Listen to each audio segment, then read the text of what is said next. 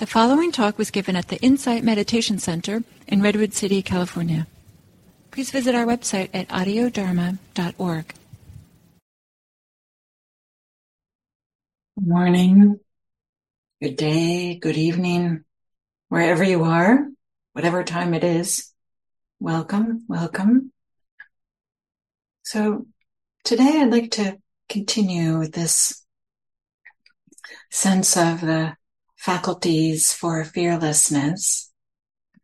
Just want to recognize that, you know, fear, I think we all know what fear is, but it shows up in our lives in so many different ways. Maybe in some ways in which we're not really connecting with fear. And one of them is perfectionism. This always like finding flaws that need to be fixed before we can share something or show something, you know, always trying to fix everything. Or maybe there's a sense of like, well, I have to wait for when. Like I can't do something right now because there has to be a time when things are more comfortable. So maybe we're like holding back something we want to do with our life or say to somebody or whatever it might be. Start that more healthy behavior or something like this. Or maybe there's a way in which fear shows up in which we're trying to like avoid uncertainty. We're trying to have everything planned out beforehand or understand it and have it, uh, I don't know, being known in some kind of way, this fear of the unknown. So we're trying to make sure there aren't any unknowns, but you know, of course, of course we can't be certain about everything. These are just some of the ways in which fear shows up. It turns out to be such a big part of our lives. And then I'd like to offer these five days, these five faculties. Many of you will know this. This is a very conventional list that we talk about in early Buddhism. However, I'm going to talk about them a little bit differently, that I'm not going to do it in the usual order. And I'm going to highlight particular aspects of each faculty that I think can be a real support for us to bring to fear. And just as a little brief summary, I started with sati, and I'm uh, highlighting this quality of noticing for sati. That is, we first like notice maybe the environment, the desk, the chair, the computer. This way we get oriented. Then notice our present moment bodily experience, the feeling of contact with the whatever it is or whatever surface we're in contact with. Maybe the breath. As I kind of lead us in these guided meditations, I'm often doing this movement, but then also sati to notice the sense of no, I don't want this fear or no, I don't want to do this. And maybe the fear is making us wanting to do it. This sense of resistance. Noticing that too. Often they're conflated and confused and not even recognized. But is there a way that we can tease apart and notice there's fear and resistance to fear? And then to go even more internal or inside to notice what is it that's feeling threatened? Do we have a self concept, a sense of what we think of what it means to be a good person or what it means to be a good practitioner or a sense of how we think the world should be? And is that feeling threatened? And to just notice that, notice what's feeling threatened. So sati as noticing from the more external to the more internal. Some of you may know that sati is uh, uh, conventionally translated as mindfulness. And then the second that I did yesterday was about samadhi. And that was about bringing this sense of collectedness, centeredness, this wholeheartedness, kind of like a, a gathering of our attention. But in particular, when we're working with fear, to bring this gatheredness, this abiding in to the resistance to the fear, not the fear itself. Often that's too overwhelming. It's too much. And that's like so much. We don't want to do this, but the sense of no, And we might have resistance to the resistance. That's okay. Bring uh, this collectedness, this gatherness about, against the resistance to the resistance, or maybe we have resistance to the resistance to the resistance. It's okay. Whatever, you know, iteration that we have it to bring this collectedness, this gatheredness around this sense of, no, I don't want it. No, whatever way that shows up. And it shows up in a countless myriad ways. And then today I'd like to introduce a third faculty, and that is Saddha. Dharma teachers often pronounce it as Saddha. In Pali, it would be Saddha, but the kind of like Dharma teacher, or Pali, it's uh, Saddha. And that is that having practiced with sati, mindfulness, and samadhi, this gathering together, there can be this recognition that, oh, this uh, noticing and this gathering together is helpful. The consequences of this it turns out to be a little bit beneficial, and we gain confidence in the practice. We gain some confidence in the approach that we're taking. We gain confidence with this sense of having this presence of showing up for the fear and the resistance to the fear. And this confidence, I'm going to say as saddha, saddha. And this confidence gives us strength to engage in this practice. To meet the fear, to meet the resistance with the fear, with the sati and samadhi, with the noticing and the collectedness. So this confidence in the practice, that there's some benefits to it noticing that there's some benefits and having this willingness to engage with the practice. But we also need not only confidence in the practice, but confidence in ourselves so that we can do this. And sometimes maybe this is a big part of practice is to gain this confidence, but which implies that we don't always have it.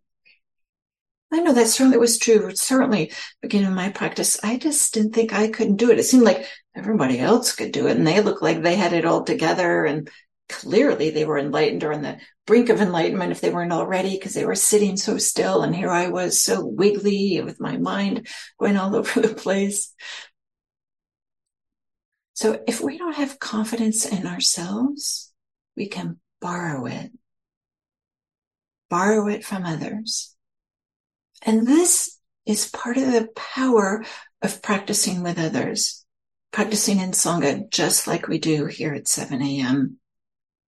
These people that are leaving comments, whether you're greeting one another, but you're also kind of giving us confidence that like, okay, yeah, you're showing up again and again and again. We can do it. And by this warm heartedness that we see in the context, in the comments, we can see that, oh, okay, the people that are doing this are kind hearted, well wishing, caring. They have what we want the world to be like. We have, they have what we want to be with ourselves. So if you feel like you don't have some confidence, can you borrow the confidence?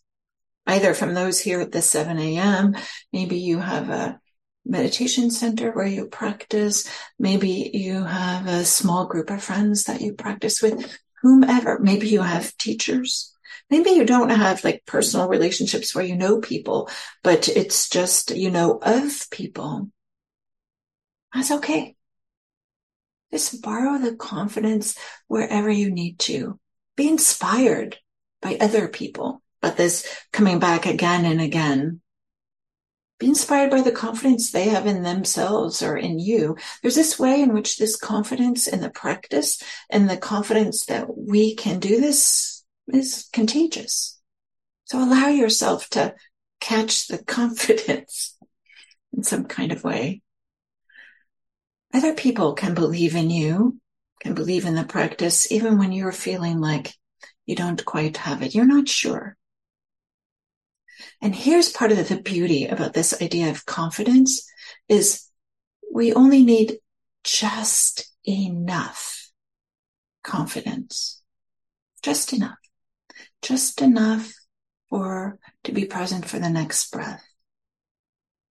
Just enough to show up for the next 7 a.m. or just enough confidence to not click away, just enough confidence to be curious about what's going to rise next or curious about what's being pointed to when other people or the teacher. We do not need heroic confidence. We do not need confidence that's unshakable and we have it 100% of the time. We just need enough for the next moment. Saddha, saddha is confidence in the practice and in ourselves. But I'd also like to introduce a second aspect of saddha, saddha, and that is trust. You could see how these are related, confidence and trust, but there's this progression of practice. As we kind of like learn to be present and be carefully at, attentive and maybe relax into what's happening, we discover that there is more going on within us. And that there's this, if we allow it, there's this movement towards healing, towards wholeness, towards goodness. We start to trust, oh yeah, if we can create the conditions in which this can unfold, there's this natural inner process towards wholeness and freedom. And it turns out we don't have to make everything happen. We don't have to insist or engineer, manufacture, create all the goodness, the healing, the freedom. Big part of practice is trusting. And this trust is part of what creates the condition for this wholeness and healing to happen. Trust that Dharma practice enables and allows and makes room for this natural process to happen. Maybe in the same way that when we have a cut or an injury, right, we have to take care of it. We have to clean the cut and put a band-aid on it or take antibiotics if it's infected or do what the doctor suggests, physical therapy, whatever it is for whatever injury. So we definitely have to apply ourselves. But there's also a way in which, right, we don't actually do the healing. It's a natural process that's already happening. We just have to help make it happen. And so much about practice turns out to be this. This, at some point, what is needed from us is just to get out of the way. So I don't want to suggest that no effort is ever needed. There is certainly effort that is needed, but it's not always this, you know, really striving, straining.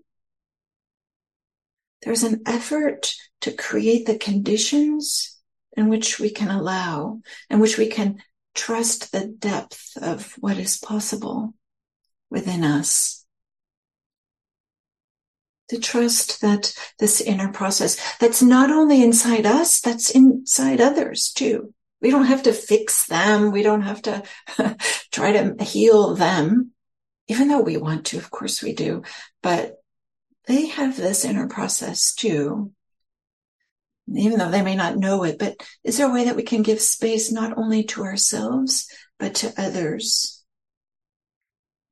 Saddha, saddha, as confidence and trust, as a way that can help with the fear.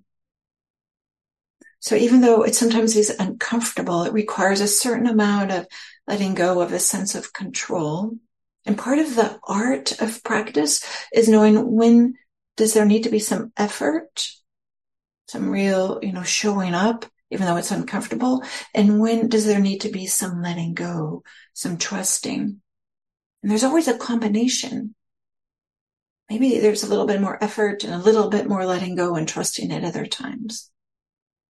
And this is that part of practice that as we more we practice, the more we start to recognize. But maybe even hearing this word, saddha, saddha, confidence and trust helps us to be sensitive of when that's already unfolding in our own lives. So the third faculty often translated as faith or confidence is saddha. Confidence, trust in your process. You don't have to make it all happen. Thank you. Thank you. And wishing you all a wonderful rest of the day.